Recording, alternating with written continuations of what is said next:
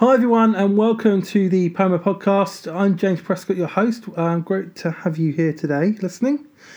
Um, I'm delighted to welcome my friend Lisa Mickey to the show today. Welcome, Lisa. Hello, everybody. Hello, James. Good to be here. Um, yeah, it's good to have you on here. Uh, Lisa is a uh, podcaster.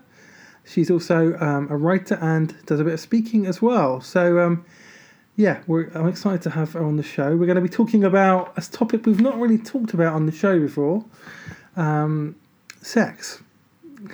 And even saying that on a recording is a bit feels a bit weird for me. Like um, that's that's the extent of, and we'll get on to why that might be later. But um, yeah, we're going to talk a bit about purity culture and how sexuality impacts our identity and is linked to our identity, and how the degree to which purity culture has shaped a lot of people and uh, it's a really important subject. It's one that we need to talk about, and we need to get rid of the shame around talking about this subject. And Lisa has done a lot of that on her podcast. Uh, she's done a whole series on this topic, and uh, so I thought I'd have her on and we could kind of unpack it. So, um, yeah, what was kind of your route into talking about this on your podcast, Lisa?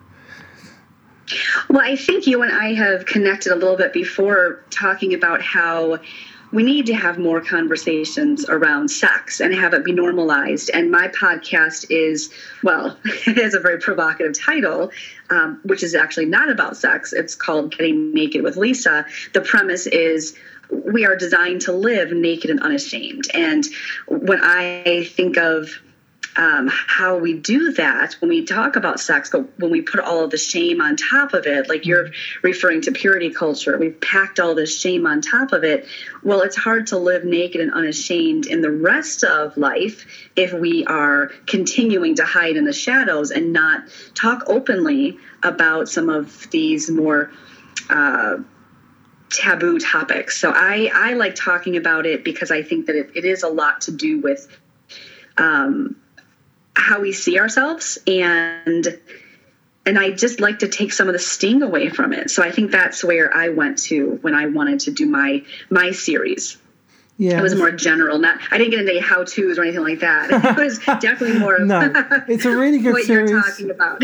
yeah, it's a really good series. I've listened to it. It's um, it's fantastic, and uh, thank you. Yeah, so I definitely recommend that. Um, and a very provocative title for the podcast. Yes, um, I heard there's another podcast out there I listen to quite a lot called Inside of You, which has nothing to do with sex whatsoever, but it's quite a provocative title.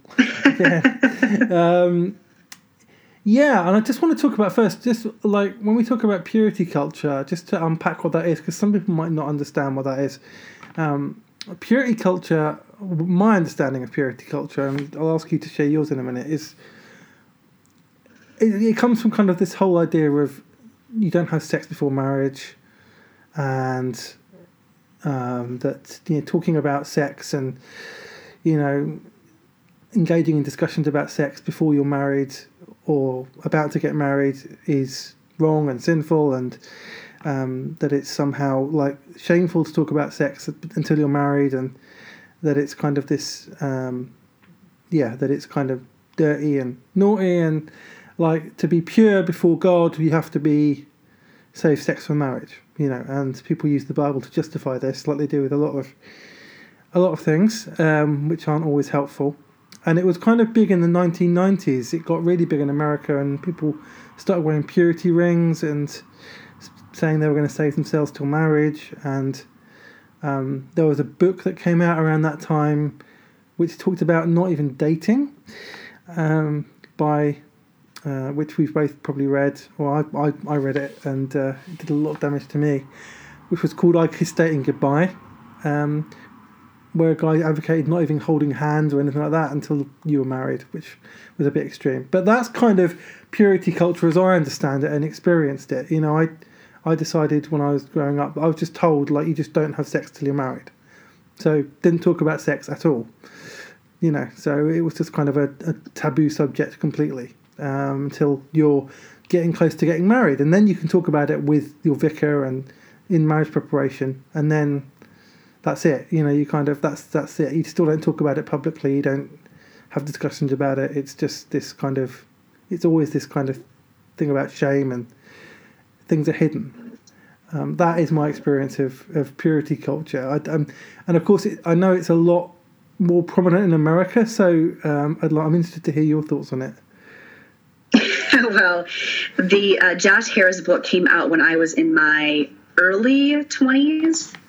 So I missed the really intense uh, bits of that. In fact, there was another book, and I wish I had looked it up before before we came on because I wasn't even thinking about this, but I remember a friend of mine and I were taking a road trip to New York and we decided to read out loud a book that was not that, but it was different and it was something more about how you thought about the person that you were uh, wanting to to be in a relationship with. So it was kind of a, a lesser counter to that book. I don't think it was meant to be counter it. It came out about the same time, and I it will I will not think of the top of my head here because it's been oh, a long time.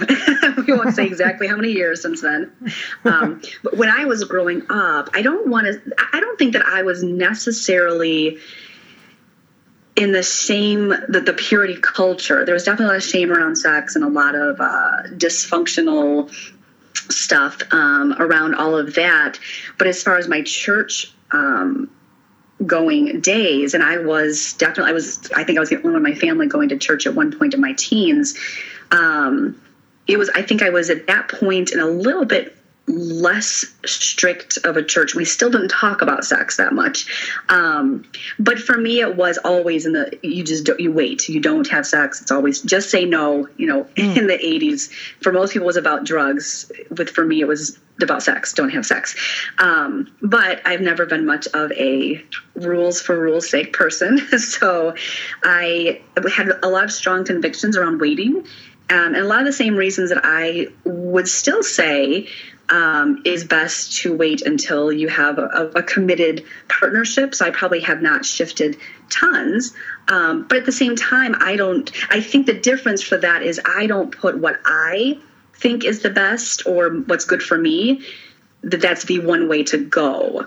Um, mm. I think that's part of the issue. Because um, I know me and my emotional uh, attachment and and that type of thing. So for me, it's still best to, to wait. But when I was younger, it was still that everybody should wait. And for me, it was uh, when I was dating uh, the serious boy that I was dating in my late teens.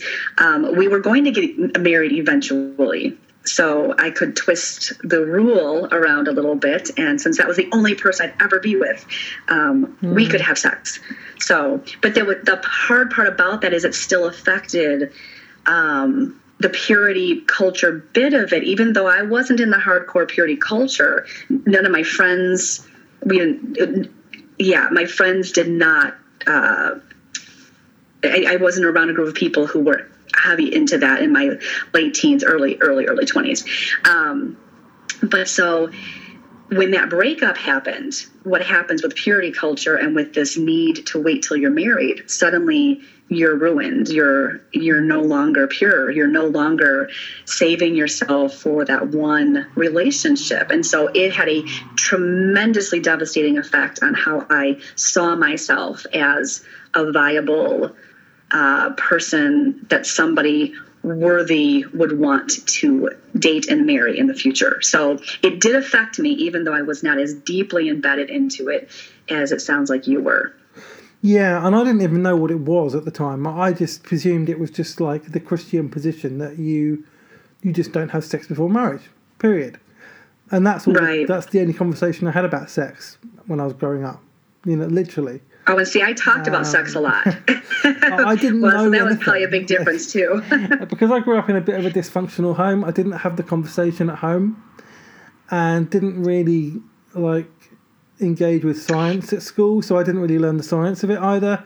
So I didn't know much about sex. You know, even the terminology, I didn't really know until I was in my late teens, early twenties, what it meant. And even then, I kind of tried to avoid talking about it because. Um, just because it just wasn't the right, wasn't the done thing. I was a Christian, you know, I was, you know, meant to be all like pure until I'm married, and you know, keep my mouth pure and not keep my thoughts pure, and you know, not do anything, and uh, not even have a discussion about it. You know, it, it, didn't even really enter my consciousness because, you know, and I wasn't dating. I didn't have any girlfriends at the time, and So it wasn't even entering my consciousness anyway. It was like this fantasy. Like I'm I'm a four on the enneagram, so I had you know daydreams about things and like you know. So I think about my wedding day or whatever. I think about getting married at some point in the distant future, but it wasn't a reality for me. And it was just like, well, sex is not in my life at all. Like I'm not, you know, I'm just kind of asexual until I meet somebody, you know. Um, Well, I think that's what purity culture does to people. I absolutely Yeah. think that's true. Yeah. I think it turns it, it doesn't it doesn't say here are some these desires and these these energies and these impulses that are normal and healthy and part of the developmental landscape. It was shut that down because you're not ready for that and you don't have an appropriate outlet for it. So therefore if you have these impulses, these desires, these even these fantasies, something is bad. Hmm. And I do think that people shut all of that down and then we're half dead because we're not energized. We're, we're, we're, always, all any kind of desire then became, becomes suspect. Any kind of hmm. excitement or any energy that comes up, any emotion becomes suspect, especially if it has to do with someone of the opposite sex or anything to do with, you know, sexual hmm. sensation at all. Right. So we shut it down. And I think we shut that down to the detriment of every other part of ourselves. Yeah, I absolutely agree. You know, I mean, like twenty years later, my perspective has completely changed. Mm-hmm. Yeah, I mean, but even three or four years ago, I was still, I still was in, quite embedded in purity culture, even with a very progressive liberal theology. I still had, a, I still, I was still consciously Right. like saying like I'm not, I'm saving sex till I'm married. You know, like I, I you know, I, I was kind of just that's how it is. You know, and I was having more conversations about sex, but I wasn't. It still was kind of this firm, like, you know, sex outside of marriage is wrong, sexual desire outside of marriage is wrong, you know, that kind of thing. It was still embedded in my consciousness.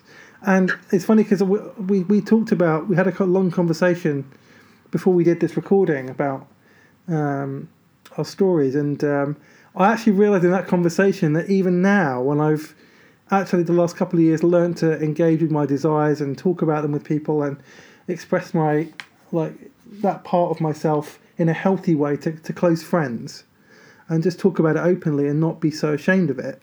Um, there's still bits of it that are inside my consciousness, like this kind Yeah. of, and, and even in the language I use, like wanting to, um, like there's some kind of, and we're going to get onto identity. This is where it comes into identity because it shapes our identity. Purity culture kind of is like, like you know. So I was because I wasn't married, I hadn't had sex, and I still haven't, and so I kind of wanted to keep hold of that identity, um, and as as if it was somehow more pure than than people who'd had sex, and that was something in my subconscious that I didn't even know was there, like because there's nothing different about somebody who's had sex and somebody who hasn't, and um, Not Yeah, from a value and worth standpoint, Yeah. but there are differences in the sense of exposure and experience Oh, yeah. and familiarity. yeah, Right? Because yeah, I, feel like what you're saying is what is embedded in our identity, what's embedded in what comes more naturally to us is what's familiar. And that's what's familiar to you. So it's been nor- so that's what's been normalized for you. Yeah. Yes. And it And it- does have an effect on how we move forward and what experiences and risks we're even willing to take because we aren't just saying, oh, that was great that I had that experience. We're saying our, our insides, our identity piece that wants to feel good about ourselves is saying, that was my experience. It was the best experience because that allows me to feel good about myself, as opposed to it was one option of experiences. And now there are other options of experiences. And what's the best option for me in this moment? Hmm, I think yeah, it's when we get linked into yeah, I think it's it's that our, our insides desire to be linked to what's familiar and to, to to break out of what's familiar is that scary, risky thing. So we build up the familiar as the good thing. yeah. That's absolutely spot on. Yeah, I agree with that, and I think there's this kind of I tied that I tied this kind of I'm a virgin thing to my value for so long that you kind of have to it you can't just take it off you have to you have to unravel it you know um, and and just gently pull it apart, you know, and so that it's not anymore. You know, because there's a part of me, I guess there's still a part of me, I think, in my subconscious that would think that if I wasn't in a committed long term relationship, um, which was heading towards marriage at least, you know, when I when I have sex for the first time, then there's something deficient or less valuable about me or less valuable about that experience, um, or that I'm somehow dirty because of that or whatever. And that's that's not a conscious thing anymore. It's but right, it, but it's in but it's still in my subconscious, and this is the damage that that purity culture has done to not just me but to lots of people, and for other people, it's it's even worse than that.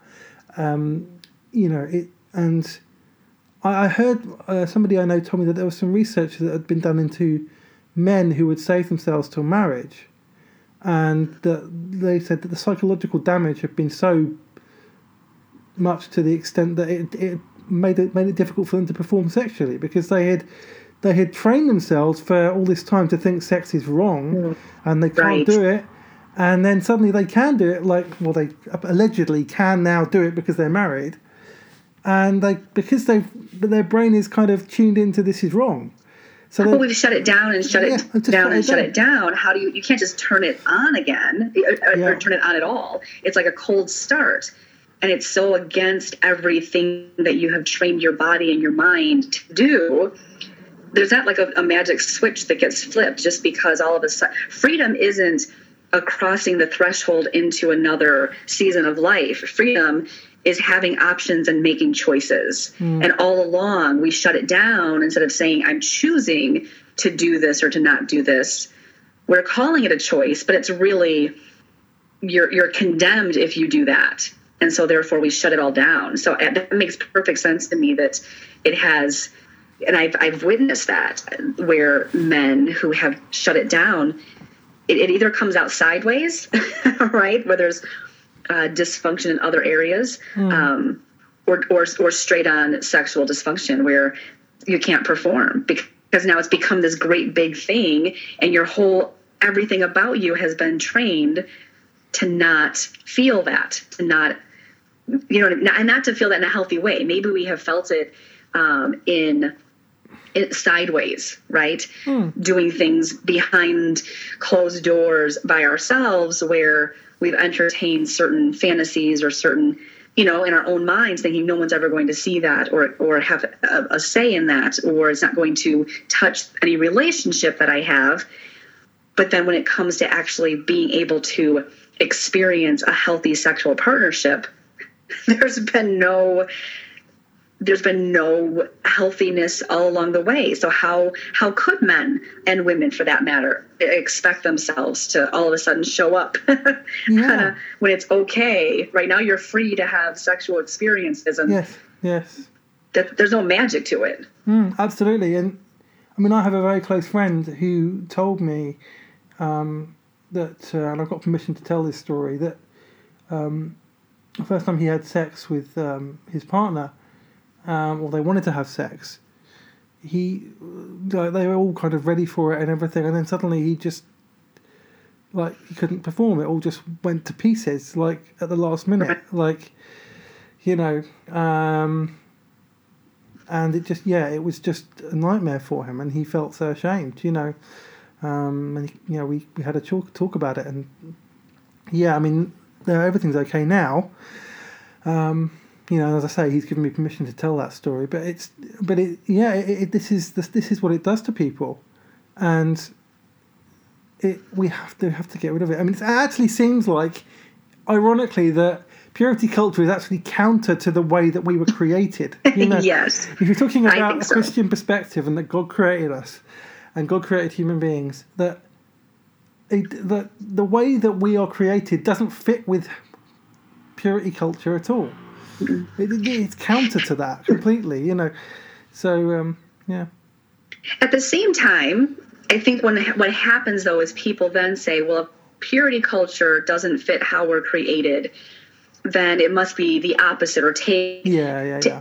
pull, pull the whole rug out and now everything goes and anything goes you know, when people talk about deconstruction, my opinion is deconstruction is really deconstructing our sense of who we are. Yes. So everything to do with deconstruction agree. is yes. I'm attached to the social structure, I'm attached to these identity things and this belonging piece, and purity and all that have uh, all all part and parcel to that.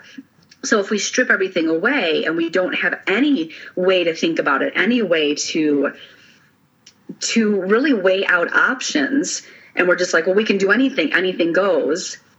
That's not really an option either. That's just saying I should be out having sex anytime I want. Well, that's not freedom either because you're not no. really making no. a choice. You're not discerning what is it about me that makes me special and unique and what is it about this person that draws me to to him or to her and and what is it that we're doing in this moment at whatever level maybe it's just for fun but are we taking into consideration all of the possible ramifications all of the you know so so taking all the rules out of it well i guess i shouldn't say that take the rules out of it but don't take the wisdom and the need to to hmm. know who we are and to see the other person and acknowledge who they are. Don't take that out of it. Yeah, I, I absolutely agree with that. I mean, I'm. Yeah, I, I, I absolutely. I think you know that's that's that's the danger, isn't it? In our culture, is we're, we're so binary, you know, and dualistic in our culture that we kind of say if it's not that, then it has to be the complete opposite. And it's like, well, no, actually, it's probably somewhere in between. You know, it's like don't feel like you have to save yourself until marriage, but honor other people, respect other people, and respect yourself.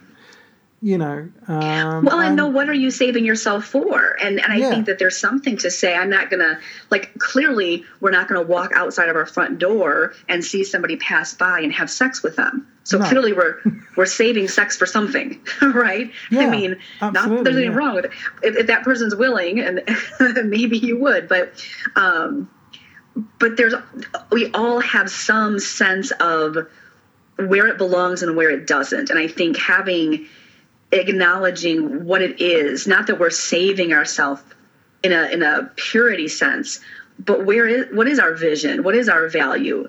We're, we're clearly choosing to do things in a certain time and space and and a, and a type of relationship.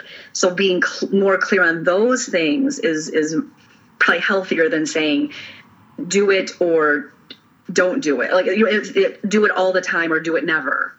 right? Yeah, I think when when is it good? When is it good for me? When is it healthy? Yeah, that's right. Yeah, and I mean, I guess yeah, I mean, in terms of my own story, I and this is in no way prescriptive for anybody else, by the way, um, but I I would think that I think for me, I want to be when I'm having sex, I want to be giving of myself to the other person for their enjoyment. Um, I want to make the other person feel like they're safe in a safe space um, where they can be completely vulnerable um, naked, and not just physically naked. and unashamed. That's right. you know, not just physically naked, but in in in, in every sense naked, and um, right, and be safe and relaxed. Mm-hmm. And I th- and I my my kind of theory, and this may sound a bit romantic and idealistic, is that if both people do this, then both people will enjoy it. Um, um, if both people are seeking to please the other person and make them feel safe and loved and valued, um, and give them a good time, then both people will have a good time and it'll be amazing. You know, and I think that, you know, I, I still haven't had sex yet. I'm not in a relationship. I'm not dating at the moment, but um, that's what I that's what I would want when that when that comes. You know, and I think. Mm-hmm. You know, it's really I for me. It's important to honor the other person, whoever that person is, um, and you know, to respect them. It's not sex shouldn't be for me about just your your own gratification and pleasure. It is partly about that, and that is important to mm-hmm. to acknowledge your own desires and your own needs. That is an important part of sex, but I think also you have to. It's not just about you, and I think at its best, you know, um, that's right. that's that's what I would. That's what I would want. I don't. I'm not. I'm not going to te- tell anyone else what to do, because you know I think that's part of the problem if we start doing that. But it's um, yeah, that that's what I would. That's that's my perspective on it. As somebody who's not had sex yet, that's my perspective on it. I'm sure. it makes sense. Absolutely. I think, uh, and I think what you said is not prescriptive. I think that's a key component. I think there's wisdom though that we can each have and a vision for what it is we individually need. Do we know ourselves as opposed to using sex to learn about ourselves? That, that he, well, and I, I know people would argue with me about that and say, "What? That's how I get to know myself." And I think there is a both and because it's not like, "Oh, wait until you know yourself to go and experience sexual experiences with other with with someone else." Um, but through it, we should be learning about where our what, what is our limit? How how emotionally attached do we get? Is this a a compatible sexual relationship? Do we want the same thing? So i think that communication piece which is what you're kind of alluding to what does the other person want? Do they feel safe? All of these things need to be built into it all along the way. Mm. And that's you know and so it's not prescriptive but i think there are certain things we can be thinking about that will allow for those those pieces. Yeah. You know, otherwise, how are we going to know the other person feels safe? How are we going to know um, that it's a compatible, mutually um, enjoyable experience?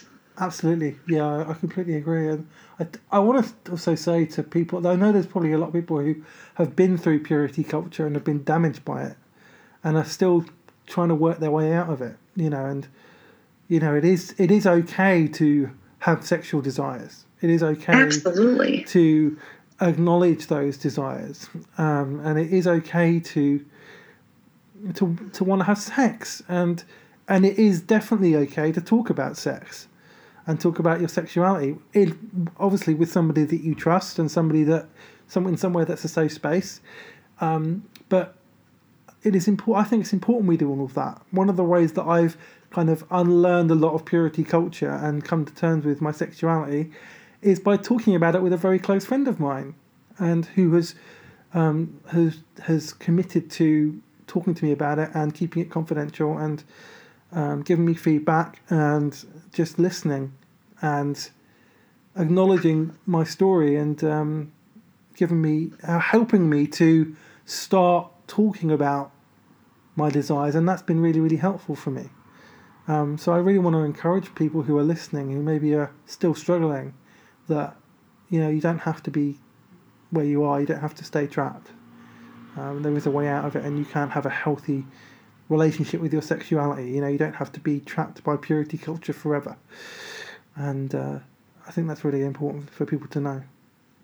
A hundred percent agree, and I think it's it is taking steps as opposed to expecting a switch to be flipped um, now I'm no longer in purity culture, so I should be this way. We kind of uh, trade one should be for another should be.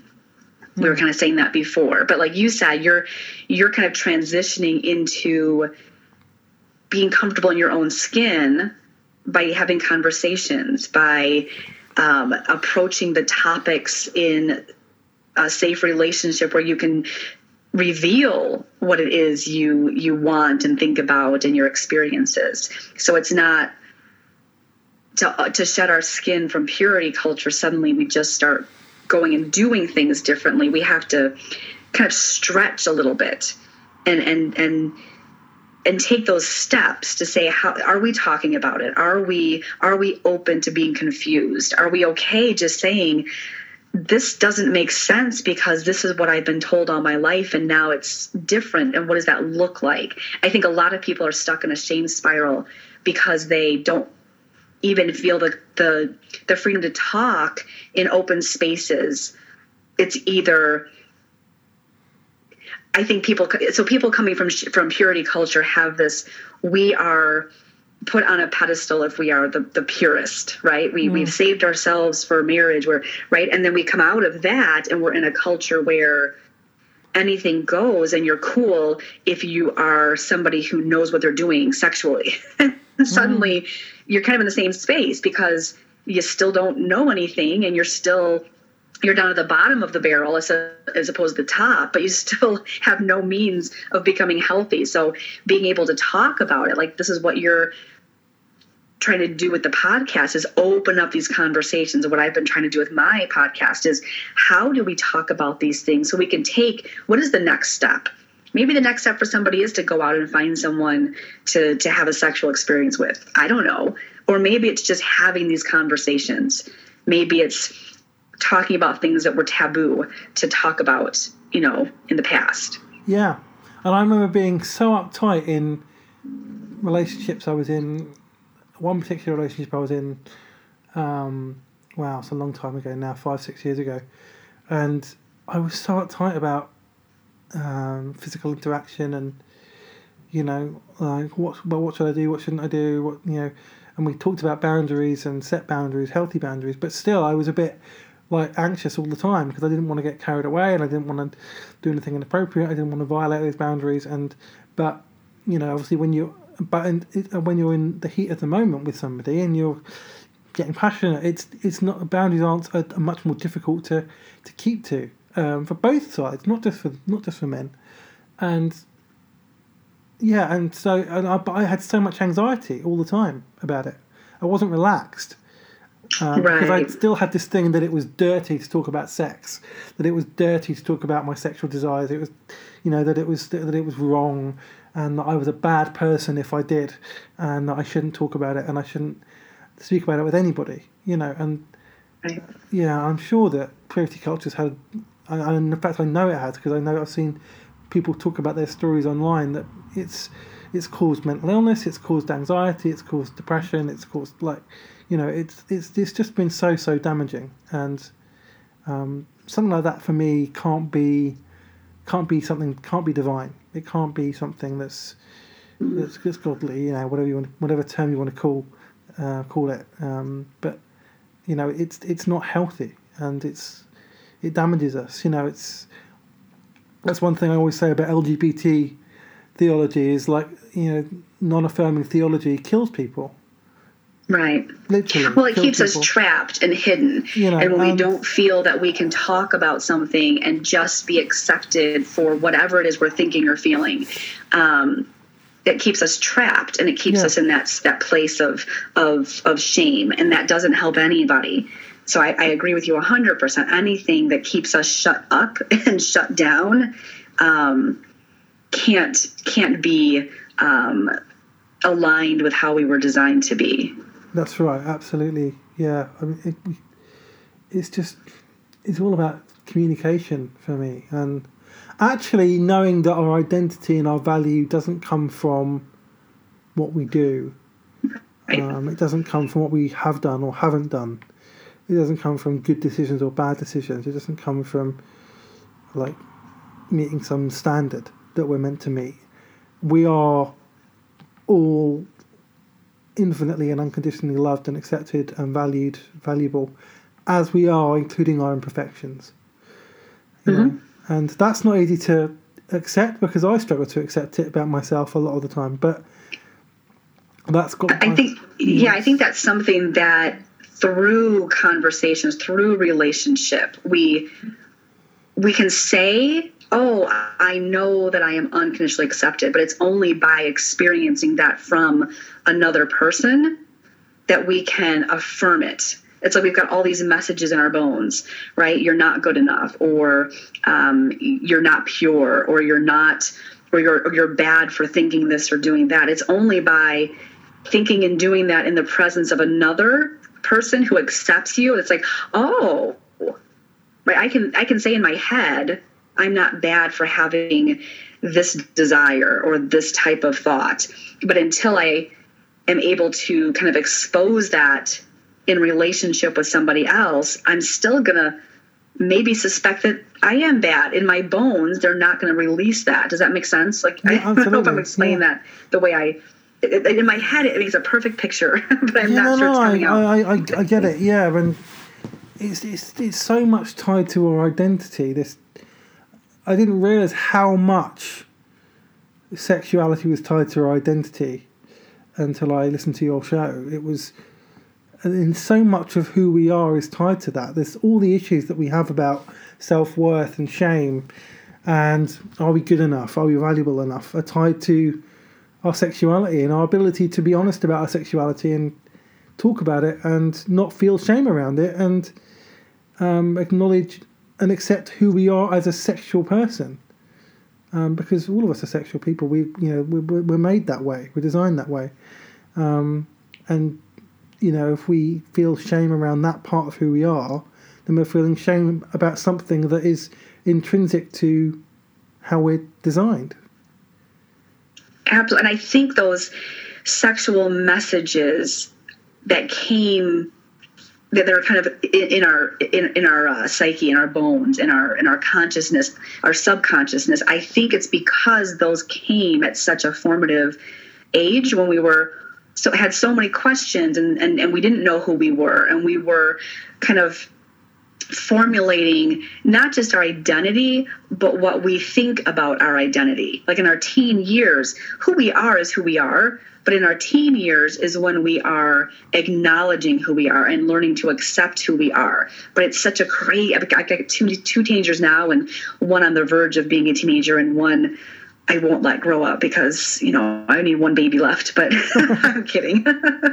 um, but it's interesting watching swirl of emotions and insecurity, and I can identify with so much of that. And I think when we are going through in our in our adult years and unwinding these messages, we find they're so entrenched because they were the messages that were drilled in when we were trying to figure out who we are.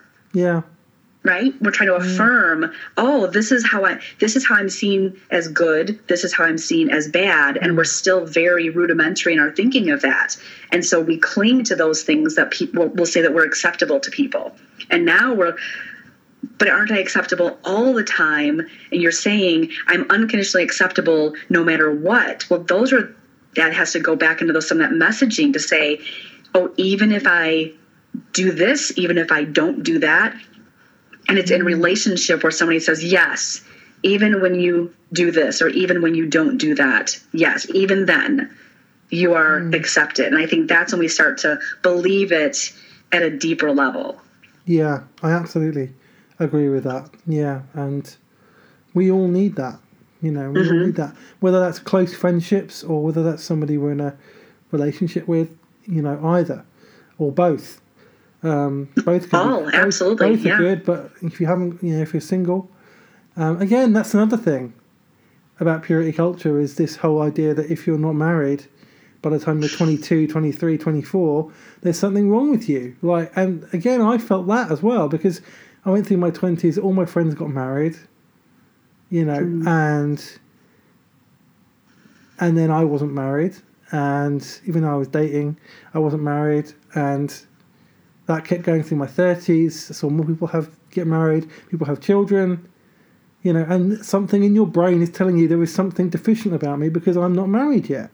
There's something. Well, I'm not mature. I'm not wise enough. I'm not capable of loving another person more than myself. I'm not. There's something deficient about me because I can't because I can't do this thing that we're all meant to do.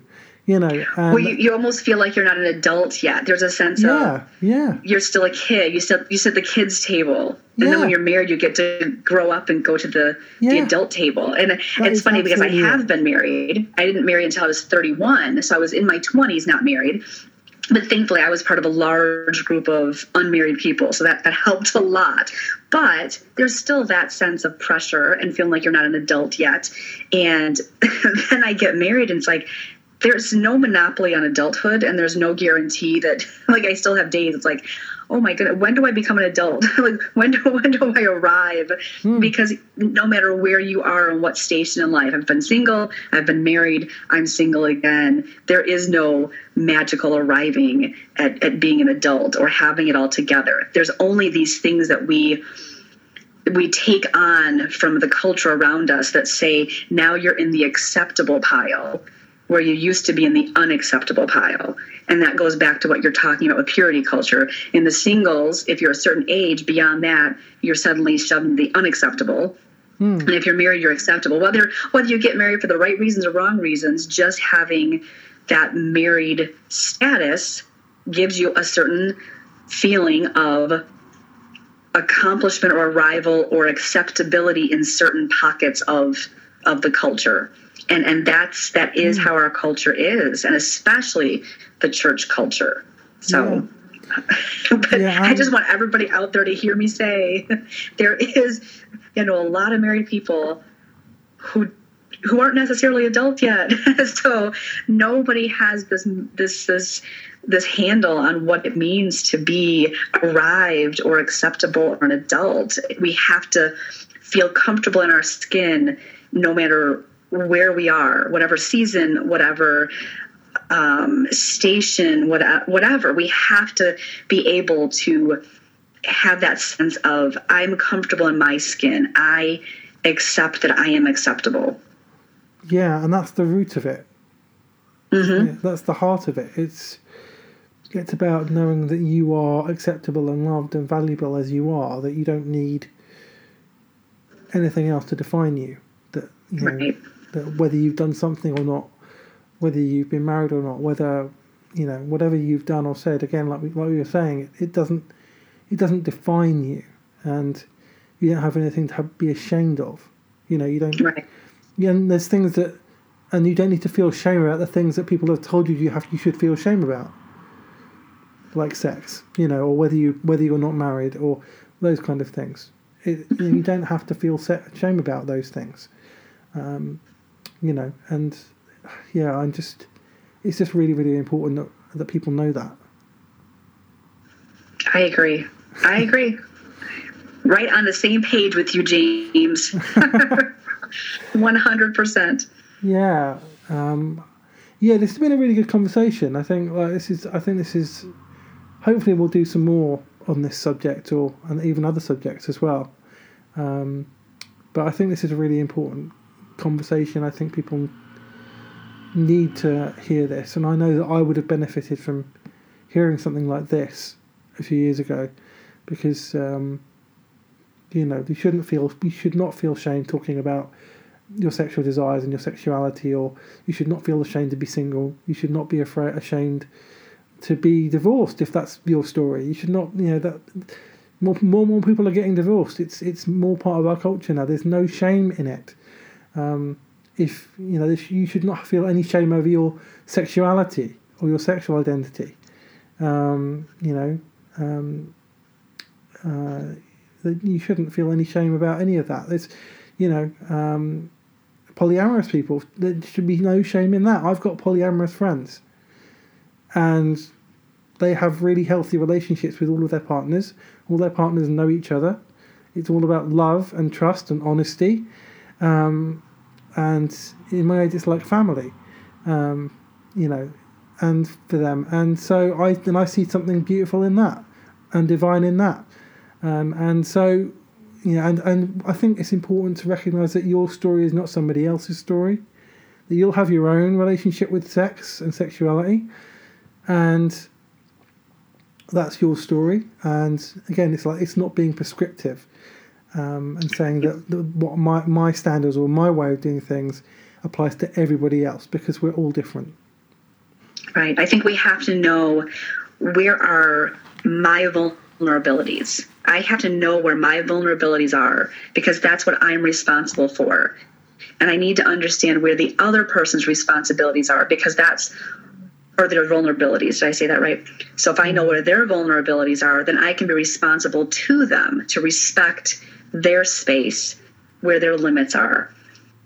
And if I don't know my vulnerabilities and I don't know the other person's vulnerabilities, that's where it gets dangerous, mm. right? That's where you get people get hurt. People are uh, can be disrespectful to one another, right? So regardless of what the situation is, am I aware of my vulnerabilities? Am I growing in awareness? I don't know all of my vulnerabilities, but the ones that I am aware of, am I able to communicate that? Am I able to um, to set limits so that I don't, so I can protect those vulnerabilities, so I don't get hurt? And am I am I willing to respect? the boundaries the limits somebody else has put on their vulnerabilities mm-hmm. and i think that's that's a key piece. So, like you talk about polyamorous people, I would have a really hard time with that because I have very different vulnerabilities than probably the folks who are in those types of relationships. Mm, yeah. So if if they can handle that and and they can do it in a healthy way that respects all of the people and everybody has that um, ability to say what's a good fit for them in that moment. I that's hey, go for it but that's what you're saying. So it's like you can't prescribe simply because I know my vulnerabilities that that is true for everybody. We can't universalize experience and, and vulnerabilities, but we can have that respect and that responsibility, right? I, I can be responsible for myself and I can be responsible to my partner or partners or whatever. And that's, I think, where that key piece comes in. How do we discern where all of that fits. And if we don't have those questions, then we're just swimming around in this stew of we either feel shame or we're trying to get away from shame, but we don't have any direction.